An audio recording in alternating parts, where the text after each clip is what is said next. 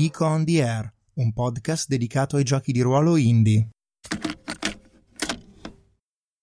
Ciao a tutti, in questa puntata del podcast vorrei tornare ad affrontare le mosse e le dinamiche di Sagas of the Islanders e vorrei farlo passando per una delle mosse più interessanti e basilari del gioco, vale a dire la mossa alzare la voce per dire cose sensate può avere un nome un po' strano e la prima volta che l'ho spiegata in alcune demo alcuni giocatori erano tutti uomini diciamolo si sono messi un po' a ridere dicendo che sembra quasi una parodia perché questa è una mossa femminile vale a dire possono accedere possono usare questa mossa solo i personaggi di genere femminile.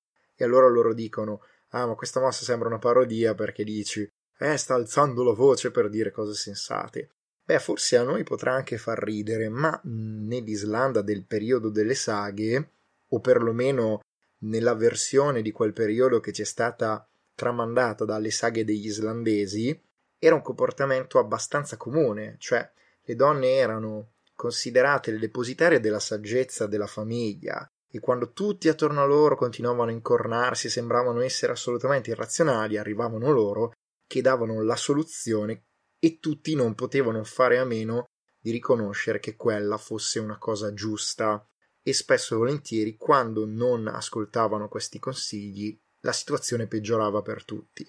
Detto questo, vorrei leggervi cosa dice il testo della mossa. Alzare la voce per dire cose sensate.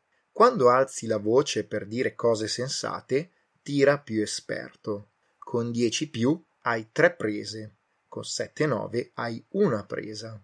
Spendi le tue prese per dare ai presenti un consiglio su una linea d'azione favorevole o un avvertimento contrario a una linea d'azione per ciascuna presa spesa.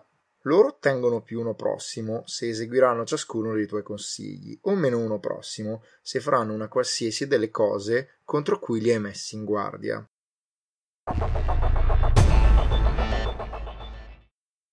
Ora, vorrei sempre tornare a un esempio, un piccolo actual play. In questo actual play abbiamo sempre i due giocatori, Davide e Andrea, e io che faccio l'MC, il GM di Sagas of the Islanders. In questa partita Davide gioca Oskuldr, un uomo, e Andrea gioca Jorun, una donna. Oskuldr e Jorun sono sposati. Cos'è successo nella precedente sessione? Beh, Oskuldr ha un fratello che si chiama Rutr. Sono figli della stessa madre.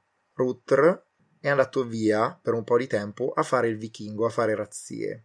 Ha saputo in Norvegia, dove si trovava, che sua madre è morta e allora vuole tornare in Islanda per chiedere la sua parte dell'eredità al fratello Oskuldr, che di fatto la gestisce per lui. Nella sessione precedente Ruther, che è un PNG, è andato con alcuni uomini del suo seguito, degli Uskarlar, alla fattoria di Oskuldr quando Oskuldr non c'era e di fatto ha chiesto ai servitori di Oskuldr di dargli quello che gli spettava. Ma questi si sono di fatto ribellati, hanno preso le armi, i due gruppi armati hanno combattuto e i seguaci di Oskuldr, che era assente, hanno avuto la peggio.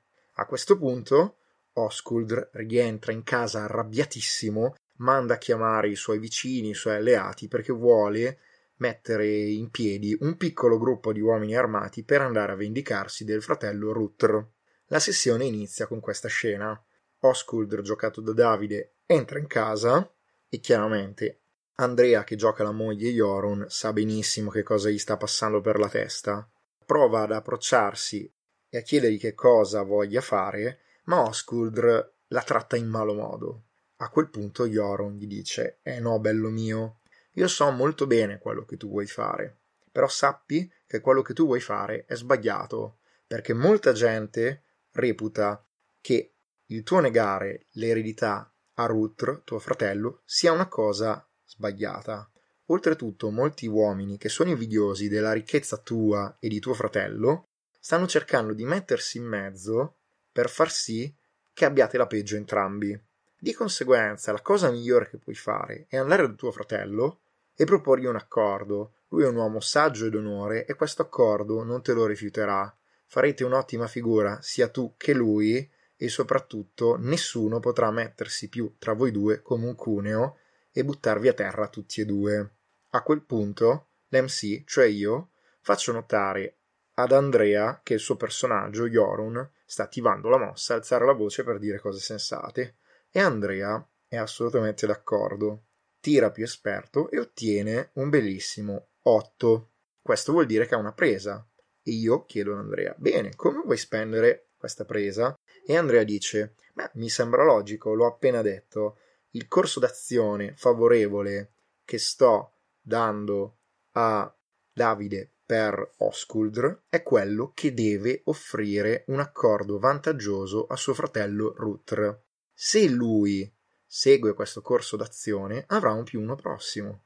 A quel punto torniamo a giocare nella scena e Davide riconosce che il discorso che ha appena fatto Jorun è molto sensato per Oskuldr, il suo personaggio, e oltretutto seguirlo gli darebbe anche un più uno prossimo nella situazione. E allora si rivolge a sua moglie Jorun, annuendo e guardandola con occhi meditabondi, ma consapevole del fatto che le sue parole siano state veritiere e sagge.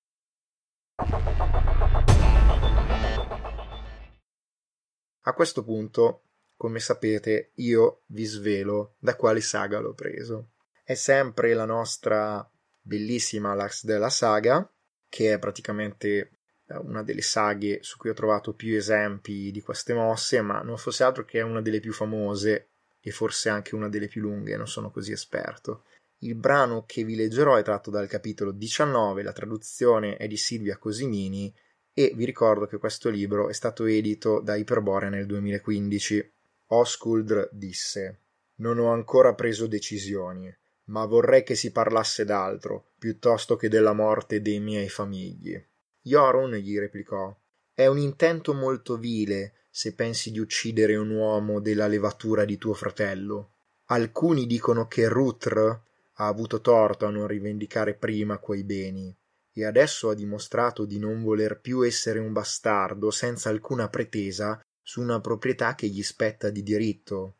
Non avrebbe certo preso la decisione di mettersi in conflitto con te se non fosse stato sicuro di avere più uomini dalla sua perché mi dicono che Tordr Schiamazzo e Rutr abbiano comunicato in segreto.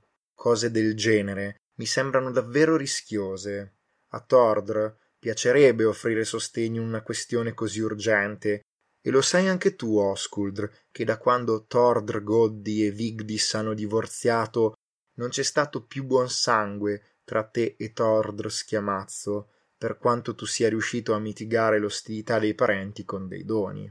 Quello che penso, Oskuldr, proseguì, è che loro si sentano defraudati da te per il modo in cui tu e tuo figlio Olaf gestite le loro proprietà. Mi sembra più opportuno che tu offra un accordo dignitoso a Rutr, perché un lupo famelico si procura sempre la preda. Immagino che Rutr la prenda bene e accetti, perché mi dicono che sia un uomo saggio. Deve capire che questo renderebbe onore a entrambi voi. Oskuldr si tranquillizzò molto al ragionamento persuasivo di Jorun e lo trovò decisamente sensato.